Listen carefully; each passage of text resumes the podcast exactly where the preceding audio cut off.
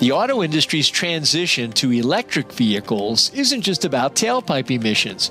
It's also about the superior efficiency of electric drivetrains compared with combustion engines. Even the best piston engines do a poor job of converting fuel energy into mechanical power.